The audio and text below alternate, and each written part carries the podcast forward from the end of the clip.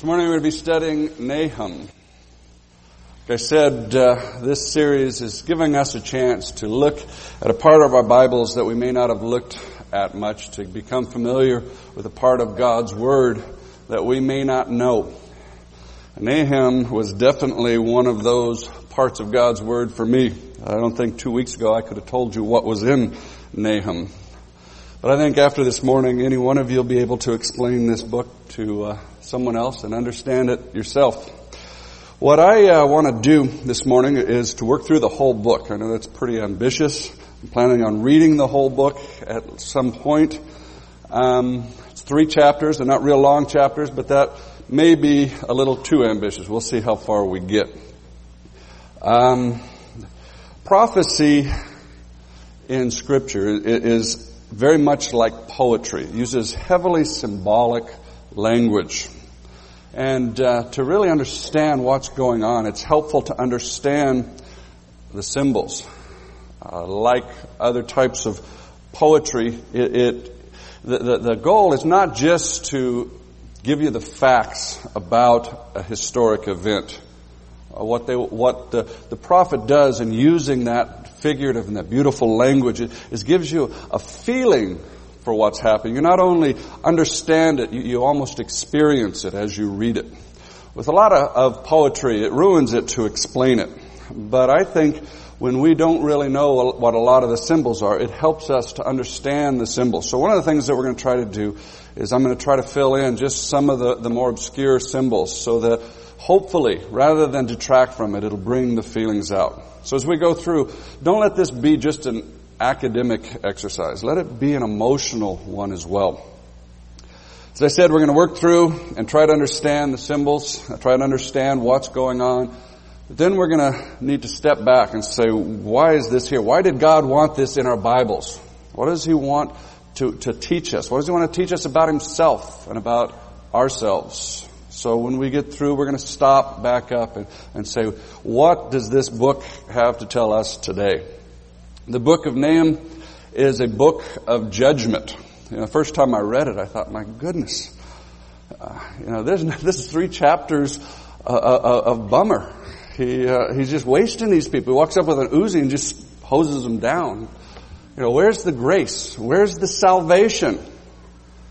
But I think as we go through, we'll see that this is the, uh, the, the necessary counterpoint, the backdrop to grace.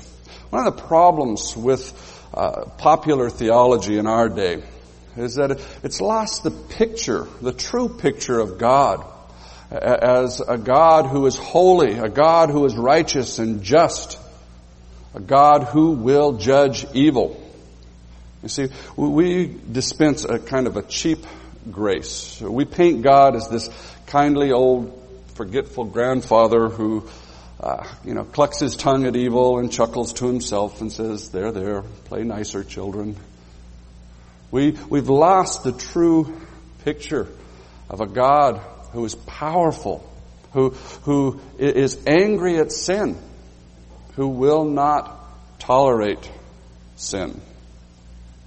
See, and, in, in, this context, uh, this God who, who, views evil as a minor indiscretion, a sin as a, as a faux pas that he overlooks, forgiveness really loses its meaning. After all, you know, what do we really have to be forgiven of? And repentance uh, is no longer falling on our knees before Him and seeking mercy. It, it, it's throwing our arm around His shoulder and asking Him if He has a personal problem that makes Him uncomfortable with our lifestyle.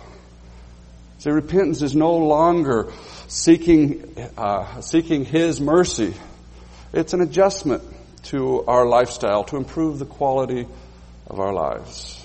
And uh, books like this bring us back to reality. They correct our thinking. So we see God more clearly and we can respond to Him more appropriately. So turn uh, to the end of your Old Testaments. That's where they've hidden the minor prophets, right before the New Testament. And right in the middle of the minor prophets is uh, Nahum. It's right after uh, Jonah and uh, Micah, right before Habakkuk, Zephaniah. If you're using a study Bible, it's page 1382. I can see a lot of you looked up in advance. You didn't want to be caught looking now because everybody's turning right to it. that was wise. That was wise. Okay, let's start with verse 1. An oracle concerning Nineveh, the book of the vision of Nahum the Elkoshite. Okay, right off we're told this was written by Nahum about Nineveh. Now, unlike Joel, where we really didn't know when he wrote exactly, we have a real good idea when Nahum wrote. It was about 650 BC. We're also told that he was an Elkoshite. Simply means he was from a village or a town called Elko or Elkosh. Now there are four possibilities of where this village was. One is in what's now northern Iraq, very close to the ruins of Nineveh. The uh, locals there claim that's where Nahum was buried. Second option was in Galilee, uh, in, in Israel. Capernaum literally means village of Nahum. And there's a small town outside of Capernaum where the locals claim that Nahum lived. Third option is a uh, town called Elko Bet Gabre. It's in uh, Judah, about 20 miles southwest of Jerusalem. That's where most scholars believe that uh, Nahum was actually from. My own scholarship has led me to suggest that it was from a town in Nevada, about 60 miles from the Utah border on Highway 80. But you can take that for what it's worth. Nahum's ma- name means uh, comfort or consolation. And at first reading this book, it's hard to find much comfort or consolation, but I think again as we go through, we'll see that this was full of comfort for God's people. Now let me tell you a little about Nineveh. Nineveh was a very ancient city. Uh, in Genesis 10, we're told that it was originally founded by a great grandson of Noah, a guy by the name of Nimrod, who was the most powerful man of his day. By time of Abraham, Nineveh was competing with Ur and Babylon and, and, a couple other cities for dominance of the area. But by the time of Nahum, uh, Nineveh had been the undisputed ruler of the world for a long time. Nineveh was the capital of a civilization known as Assyria. And for 600 years prior to this, uh, three times as long as the United States has even been a country, no one had ever defeated the Syrian armies. No one had ever been able to resist them. They had conquered the world all the way from, uh, from what's now Iran, all the way from Pakistan to Turkey, down to, the, uh, to all of Egypt in North Africa. The entire known world was ruled by them, except for one little tiny, insignificant, nothing country called Judah. It's interesting, if you look at a map of the Assyrian Empire at its height, the entire region of the Middle East and Asia Minor is shaded in except for this one little circle.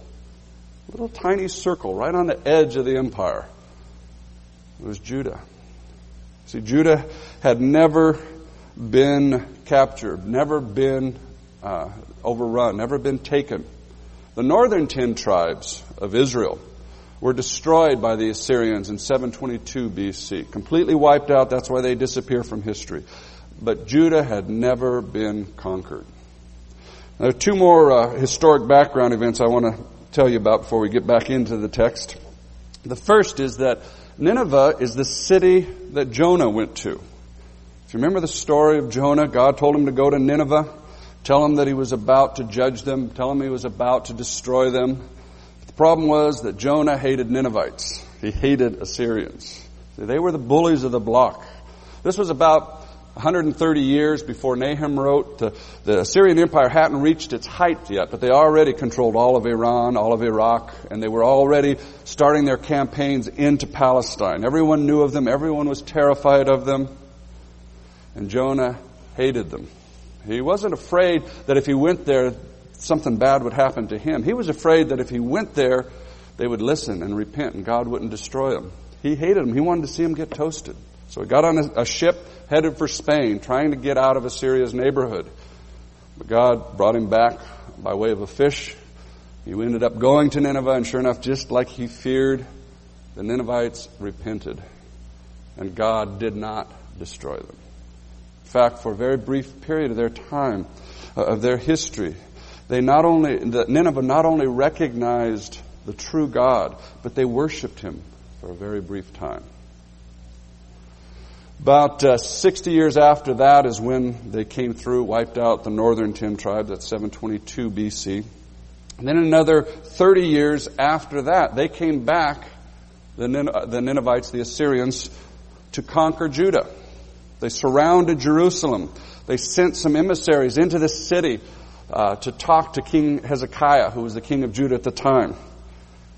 And these emissaries came and they said, listen, you better give up quickly. Nobody's going to help you. The sooner, the better for you. And then these emissaries turned and started shouting out to the people in Hebrew. Don't believe Hezekiah when he tells you to trust God. Your God can't save you. Nobody else's God has saved them. And the people in the city started to panic. And then Isaiah came with a word from the Lord. Isaiah said, This is what God says. says, Don't worry about these guys. I'll take care of these people who ridicule the living God. I'm going to send them back to Nineveh and I'm going to take care of this king who has insulted me. Next morning, Sennacherib, who was the king of the Assyrians, woke up, found 185,000 of his men had died in their sleep. So he broke camp and headed back to Nineveh. When he got there, two of his sons had planned a coup. He went into his temple of, of Nisroch to find out what went wrong, and when he was in the temple worshiping, his sons murdered him. Nineveh got another very clear message that God is God. It was unmistakable. God did exactly what he said he was going to do. And that's also why Judah was never conquered, because God defended them. Now here we are, the book of Nahum's written about 30 years after that event. And uh, Nahum's going to be telling what uh, God plans to do with Nineveh. Let's get back into it, starting with verse 2. Verses 2 through 11 really are the theme of the book but uh, we'll inch our way through. Verse 2 The Lord is a jealous and avenging God. The Lord takes vengeance and is filled with wrath. The Lord takes vengeance on his foes and maintains his wrath against his enemies. Now it's hard for us to think of God as a jealous person because so often jealousy in humans is such a, a petty um, selfish emotion, kind of comes out of our insecurities, out of our distrust, and is so often an unhealthy desire to control another person. You see, for God, jealousy is a righteous attitude. It is right for Him to demand loyalty, to demand trust from humans, because He created us for that very purpose. And for us to give loyalty to anyone or anything above God leads us to act in ways that are destructive and damaging, put us against God. Not just away from God, but against God. For God not to be jealous would be for God to be unloving. For Him to just write us off and not care. To, to not care that we've chosen a, a life, a path that's not only going to destroy us, but cause us to be destructive of, of the people around us. See, God's jealousy is right and it's righteous. God is the only one who is truly good. And what He requires of us in, our loyalty to Him is what will make us constructive and healthy and truly good ourselves. Now, God's jealousy here is not just out of His protection for His people, Israel. I think His jealousy here is also for the Ninevites. You see, he reached out over and over to them through Jonah, through Isaiah, through others. And over and over, he, he showed them that he was the true God and trusting him was their true hope. But over and over again, they turned away from him. As a result, they became terribly wicked. They not only turned away from themselves, they forced uh, their idolatry on all of civilization. You see, God is incredibly patient with them.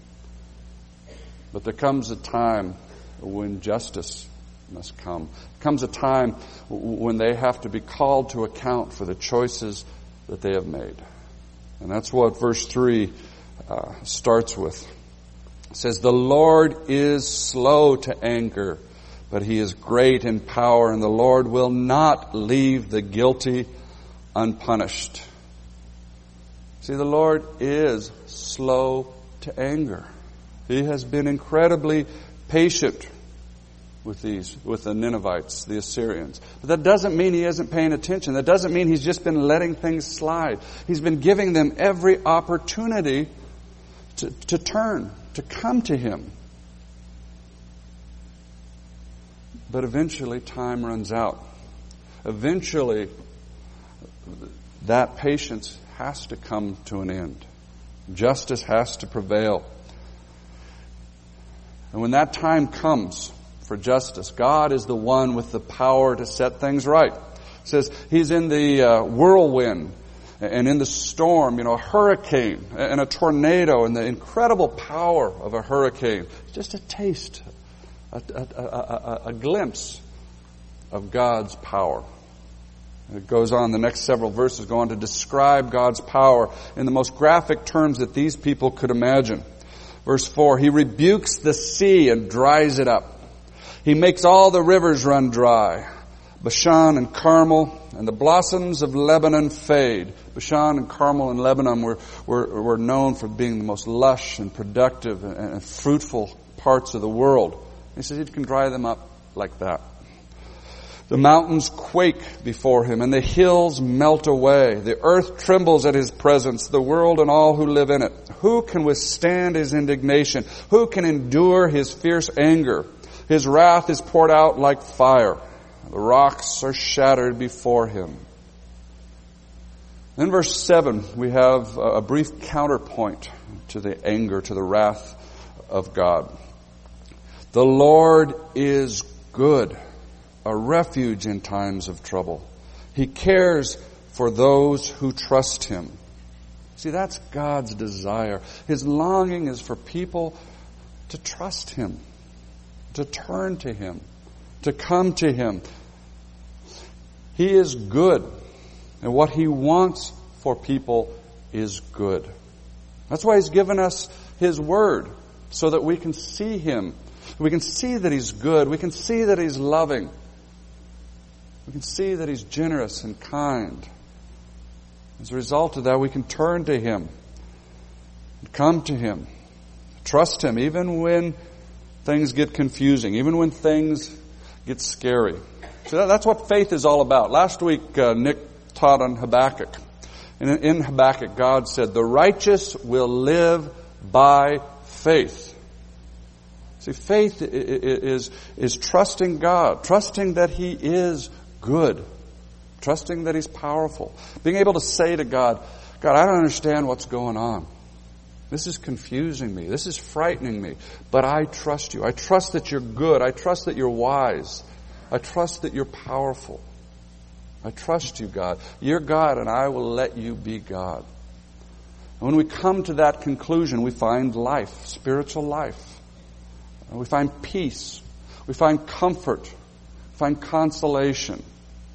So it doesn't mean all the, the difficulties of life, all the problems, all the hurts, all the loss and sorrow and suffering goes away, but it does mean that the peace of God, which passes all understanding, guards our hearts and minds.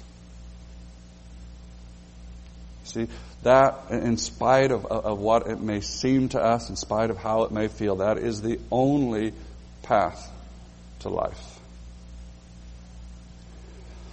But when people act faithlessly, when they trust their own understanding, when they uh, uh, trust their own ability to, to take care of themselves, to handle circumstances, they begin to act in ways that put themselves in uh, opposition to God. We'll come back to this, but the point that God's making right here is when you put yourself in that position, you lose. Verse 8. But with an overwhelming flood, he will make an end of Nineveh. He will pursue his foes into darkness. You see, Nineveh put themselves in that position of opposition to God, and they will lose. In fact, they will be completely wiped out. The, the, the destruction of Nineveh that, that Nahum goes on to describe here is somewhat unique in history. Uh, the, the Assyrian civilization simply ceased to exist after this fall of Nineveh. You know, every other civilization, the, the Babylonians, the Egyptians, the Persians, the Greeks, the, the Romans, even though they were eventually overthrown and their civilization was destroyed, their civilization continued to have an effect, continued to be seen for centuries. Assyria simply ceased to exist in history. Uh, a, a, a, a civilization that had existed for 2,000 years disappeared. In fact, so much so that uh, up till the middle 1800s, a lot of scholars and archaeologists who didn't believe the Bible thought that Nineveh and the greatness of the Assyrian uh, civilization was a fiction that the, the Bible writers made up because they couldn't find any archaeological evidence of it. It wasn't until 1845 when a, a British archaeologist by the name of Layard discovered the ruins of Nineveh. And they started to excavate this huge city and find all of these records that the, the reality of this mighty, this incredible civilization was confirmed. But over and over through the book of Nahum, this absolute, complete destruction is warned. Verse 9. Whatever they plot against the Lord, he will bring to an end and trouble will not come a second time. It's only going to take one time. It's going to be over with. They will be entangled among thorns and drunk from their wine. A lot of the soldiers were drunk when they were actually overrun. They will be consumed like dry stubble. From you, O Nineveh, has come forth one who plots evil against the Lord and counsels wickedness. This is what the Lord says. Although they have allies and are numerous, they will be cut off and pass away. Although I have afflicted you, O Judah, I will afflict you no more. You know, this little insignificant, little tiny country, Judah, uh, this little dot on the edge of the Assyrian Empire was what God was concerned about. And this is incomprehensible to the Assyrians. I mean, this is a, a country hardly worth worrying about. And yet, that's what God cared about. In fact, the, the, the, primary reason God judged Nineveh was because of how they treated his people. They had oppressed his people. They had harmed his people. You know, what a, what a comfort, what an encouragement for all those who belong to God. We're important to him. Verse 13, Now I will break their yoke from your neck and tear your shackles away. The Lord has given a command concerning you, Nineveh. You will have no descendants to bear your name. And it's over. I will destroy the carved images and cast idols that are in the temples of your God. I will prepare your grave, for you are vile. Look, there on the mountains, the feet of one who brings good news, who proclaims peace Celebrate your festivals, O Judah, and fulfill your vows. No more will the wicked invade you. They will be completely destroyed. Again, there's that counterpoint of God taking care of those who trust Him. See, that's really the theme of this whole book. That's really the contrast over and over. That those who oppose God, no matter how big, no matter how powerful, no matter how wealthy and influential and significant, they won't stand. Those who trust God, no matter how small, no matter how weak, no matter how alone, no matter how insignificant in the world's eyes, they will stand because God will take care of them. Chapter 2 goes on to describe the actual invasion, and uh, we have discovered since uh, Layard discovered the, the, the um, ruins of Nineveh. There have been a lot of accounts discovered about the actual plundering uh, of Assyria, uh, of, the, of Nineveh. And so there are a lot of details that we can bring into this just to help understand what's going on. Let me, let me start through it again. We'll get as far as we get. Verse 1 An attacker advances against you, Nineveh. Guard the fortress, watch the road, brace yourselves, marshal all your strength. The attacker was the Medes and the Scythians and the Babylonians. These three subjugated people revolted and formed an army that went to attack Nineveh. But the Ninevites weren't afraid at all.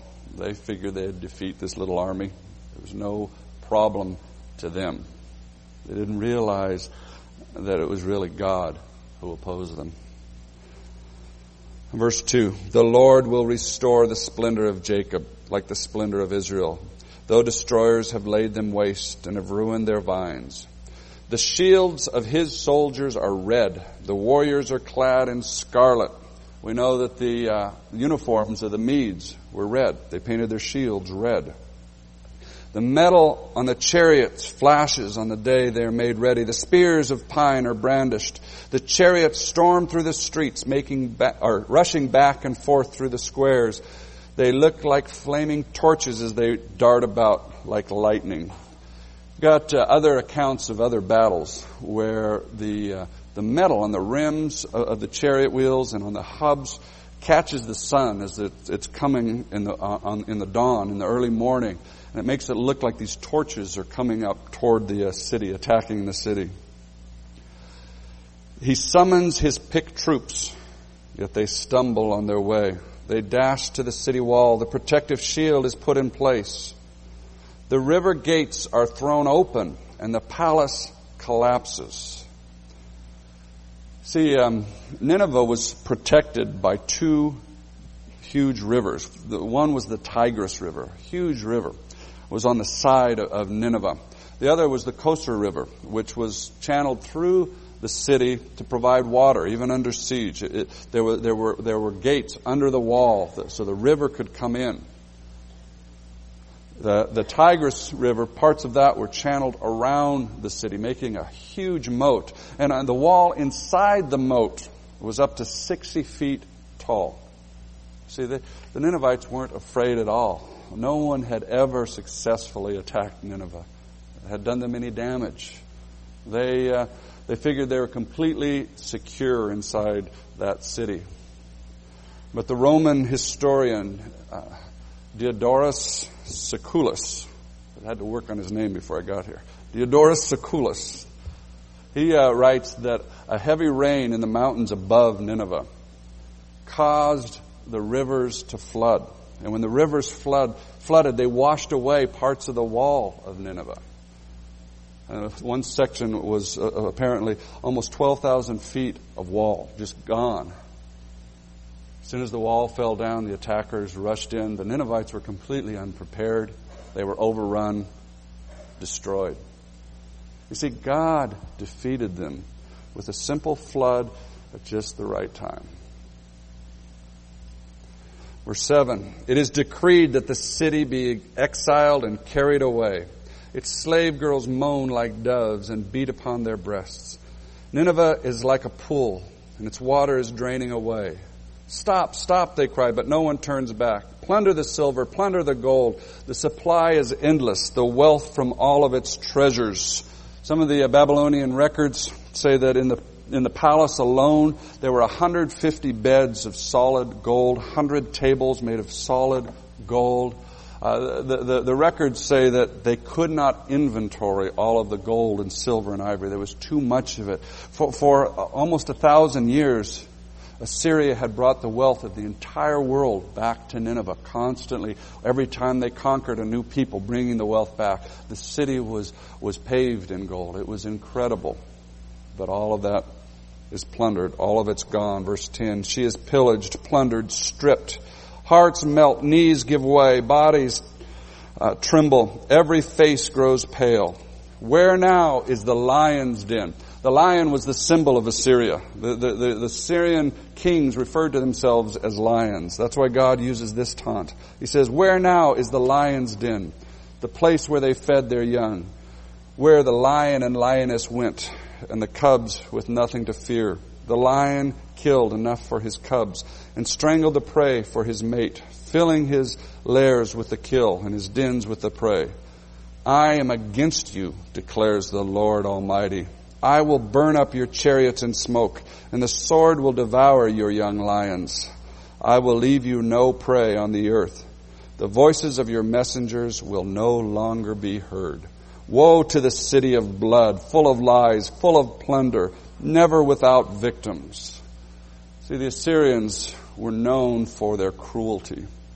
In the records they found in the city of Nineveh, there, the, the Assyrian kings bragged of how many captives they slaughtered.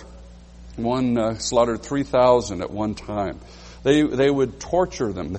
Uh, uh, they would skin their captives alive and hang the skins on the city wall. They would impale them on stakes and let them die slowly. They would cut their arms and legs off and leave them alive. I read about 10 of these accounts. One uh, king actually bragged that he burned 300 small children alive. I'll, I'll spare you more detail, but they used these to create terror, but as a result, everyone in the world hated them. They had plundered every civilization they had ever come up against. But God says, now you will be plundered. The next verses give us a vivid, uh, terse, kind of poetic account of, of that plundering, of that attack. The crack of the whips, the clatter of wheels, the galloping horses and jolting chariots, charging cavalry, flashing swords, glittering spears, many casualties, piles of dead, bodies without number, people stumbling over the corpses. All because of the wanton lust of a harlot alluring, the mistress of sorceries, who enslaved nations by her prostitution and people by her witchcraft. Nineveh is being pictured as a, as a harlot and as a, a sorceress who had been unfaithful to God, God who had reached out to her. She turns on him and she is haughty and proud, so he humiliates her. Verse 5, I am against you, declares the Lord Almighty. I will lift your skirts over your face. I will show the nations your nakedness and the kingdoms your shame. I will pelt you with filth.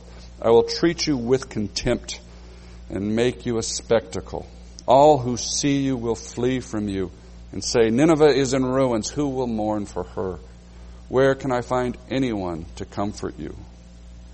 Are you better than Thebes? Let me tell you about Thebes. Thebes was the capital of Egypt. Uh, it's a, one of the, uh, the, the, the, greatest cities ever built. Luxor and uh, Karnak were the temples of Thebes. It was built about 400 miles up the Nile from where Cairo is now. And it was protected by the Nile in the, almost exactly the same way that the Tigris p- protected Nineveh. It was invincible, or so they thought. But only about 15 years before Nahum wrote this, in 663 BC, the Assyrians themselves conquered Thebes and destroyed it, plundered it. So this image of what they had done to Thebes, which was supposedly unconquerable, is going to be vivid in their minds.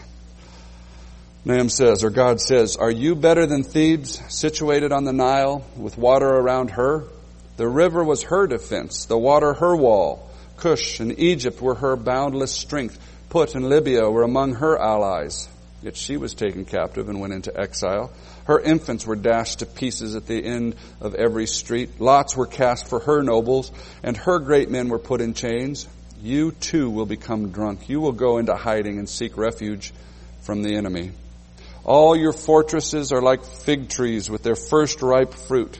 When they're shaken, the figs fall into the mouth of the eater. You're going to be easy pickings. Look at your troops. They are all women. A little sexism here. But uh, in those days, when a, a, battle was fought by the strength of the arm rather than the sophistication of, of the technology, women were not warriors. The gates of your land are wide open to your enemies. Fire has consumed their bars. Draw water for the siege. Strengthen your defenses. He's saying, get ready all you want. It's not going to do you any good. Work the clay, tread the mortar, repair the brickwork. There the fire will devour you. The sword will cut you down. And like grasshoppers consume you. Multiply like grasshoppers. Multiply like locusts.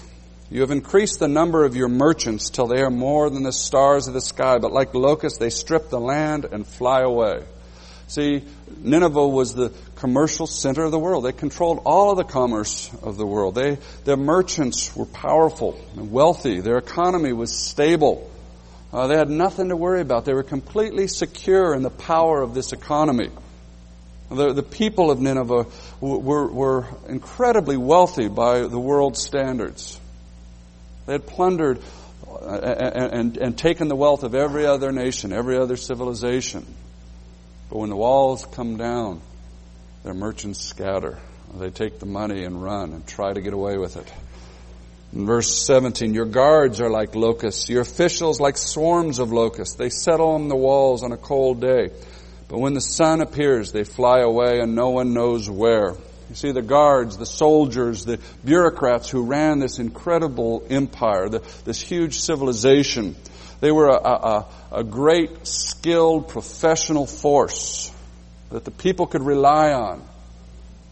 But when the walls came down, their professionalism went out the window and they ran for their lives. O King of Assyria, your shepherds slumber. Your nobles lie down to rest. Your people are scattered on the mountains with no one to gather them. Nothing can heal your wound. Your injury is fatal. Everyone who hears the news about you claps his hands at your fall. For who has not felt your endless cruelty? See, Nineveh has fallen, and no one is sad. Now realize when, when Nahum wrote this, Nineveh was at its height. We look back and we say, yeah, that's exactly what happened. We can look at the records and, and, and, and piece together exactly what God said was going to happen is what happened, down to the details of the, of the uniforms of the soldiers that attacked. But from the point of the people who were hearing this for the first time, this is impossible. Uh, Assyria had been a civilization for 2,000 years. It's not going to get destroyed.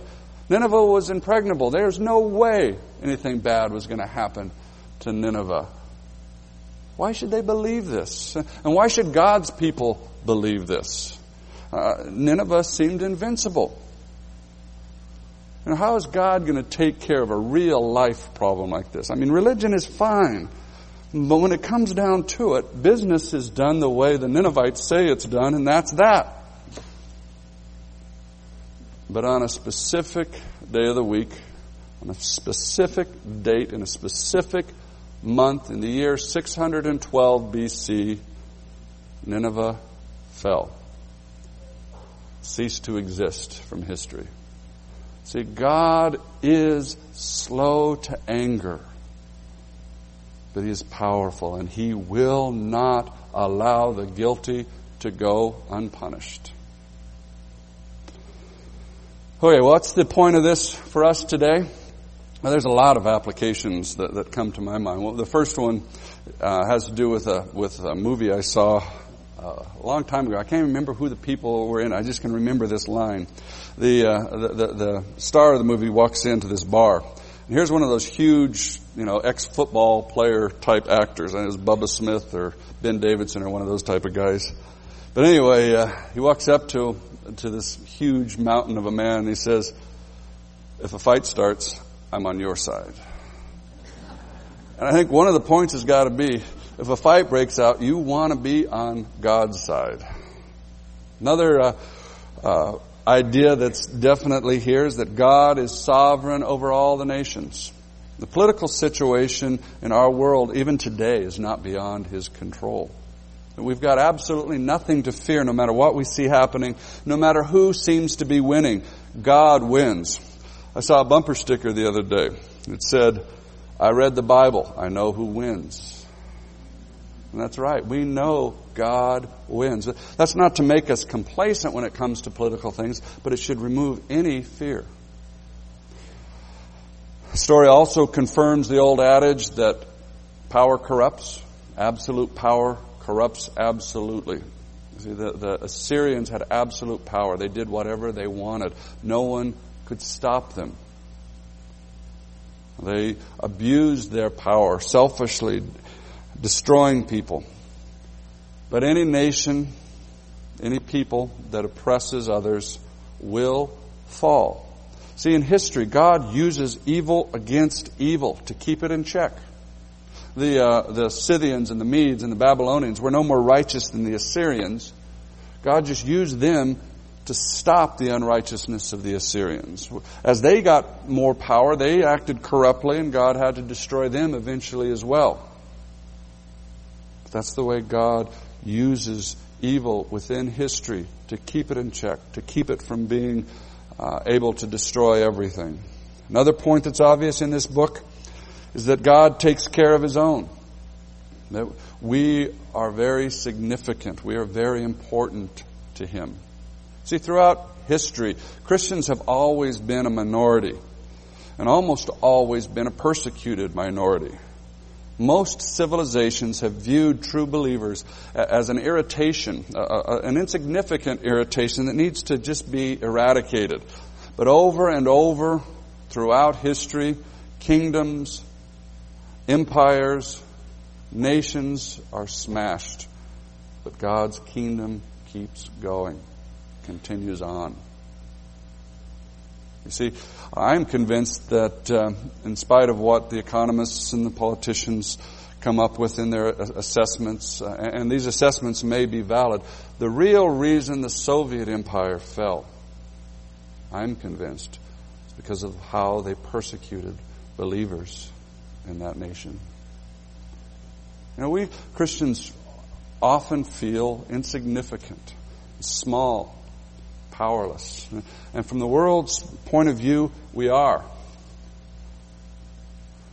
But just like that little tiny, insignificant nation of Judah mattered to God, you matter to God. And He'll take care of you. But I think the, uh, the Walter Kaiser has identified the, the real meaning of Nahum. He writes this. He says, The effect these prophetic words were to have on the people of God is not what is commonly assumed. They were to reaffirm that God is in control of the universe, that might does not make right, and that God is able to make all things right. People who violate divine morality through violence, oppression, greed for land or power or possessions, and any acts of cruelty against any person, since all are made in the image of God, have to answer directly and ultimately to God. It is another affirmation that since God created all persons in His image, a person cannot treat others inhumanely and hope to escape God's punishment. See, we can look at this all and say, yes, we know that Syria deserved to be judged. Nineveh deserved their judgment. They had abused their power. They had acted cruelly and faithlessly and selfishly. I think there's a far more personal application as well. See, every one of us has a certain degree of power, whether it's over the people we manage at work or even the people we do business with, over the salesman who needs our business or whether it's over our, our wives or our husbands or our children or just other people in social situations. We all have a certain degree of power. When we act faithlessly, relying on our own understanding, relying on our own ability to handle the circumstances of life and take care of ourselves, we begin to act in ways that put ourselves at odds with God. And what flows out of that are little acts of cruelty, little acts of selfishness, little acts uh, of oppression that harm the people around us. You see, those little acts aren't little to God. We may feel like we're okay, like He's going to overlook it all, like we're, we're sliding, sliding under the wire, like we get away with it, but we won't. Much of our attempts at uh, financial security or to, to, gain positions of influence and power are veiled attempts to insulate ourselves, to, to, to feel like we can act independently of God. But we can't. If the power and the wealth of Nineveh didn't insulate them, our attempts aren't going to protect us. The only protection that we have is righteousness, a right standing with God. You see, over and over, God reached out to the Ninevites through, through Jonah, through uh, Isaiah, through Nahum, through others, reaching out to them, giving them the opportunity to turn, to come to Him. But eventually, time ran out. And you may be coming here week after week to hear God's Word taught. Every one of those is an opportunity to turn to Him, to come to Him in trust. See, that's what He longs for. That's what He desires. He's being patient. He's giving you time. 2 Peter 2 says, But do not forget this one thing, dear friends. With the Lord, a day is like a thousand years, and a thousand years are like a day. The Lord is not slow in keeping his promises. Some understand slowness. He is patient with you, not wanting anyone to perish, but everyone to come to repentance. See, he's made a way for you to escape his anger, his vengeance, his judgment. That way is through repentance, through turning to Him and accepting the forgiveness that is in Jesus Christ. See, that, that is, for any of us, that is our hope. Nahum said, The Lord is slow to anger, but the Lord is powerful, and He will not allow the guilty to go unpunished. See, that punishment was taken by Jesus on the cross. And if you will turn to Him, if you will trust Him, His death covers your sins, removes your guilt. Trusting Him, He can free you from your, your oppressive, exploitive behaviors. That's the offer that God's making, and He longs for you to accept it. But if you haven't, and if you don't, time will eventually run out. I was talking to a friend of mine just Thursday. And she told me that her friend died Wednesday night without any warning, without uh, uh any uh, apparent reason. Her body just quit. Time had run out. See, God is not to be trifled with. He's not playing games with us but he is honestly opening his heart. He's appealing to us. He wants us to see that he is good and loving and to come to him trusting him. That's his heart's desire. He is appealing to every one of us. It is a terrifying thing to fall into the hands of an angry God. Let's pray. Lord, I do pray for those here who've not yet come to you, trusting you, and receive forgiveness. I pray that they would read the words that you've given us in Nahum and see that you are a powerful God, that you are very serious, that they would fall to their knees and seek your mercy and discover how good you are how generous you are, how much you delight in loving us. Lord, uh, free them from their confusion, free them from the things that hold them back from experiencing the life that's found in you. Or draw them to yourself. Pray for those of us who've already come to you that you would use this book to help us face our little acts of cruelty, our little acts of oppression, whether it's in the home or other contexts.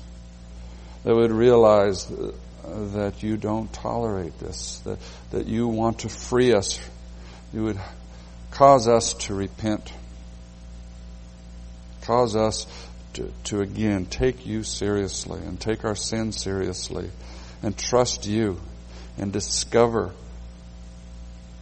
that you are good, and that you delight to care for those who trust you, that you are our refuge. Lord, uh, we want to, uh, to come to you as you really are. We know that you are our Father, you are Abba, and we can approach you and know that, that, that you are gentle and understanding.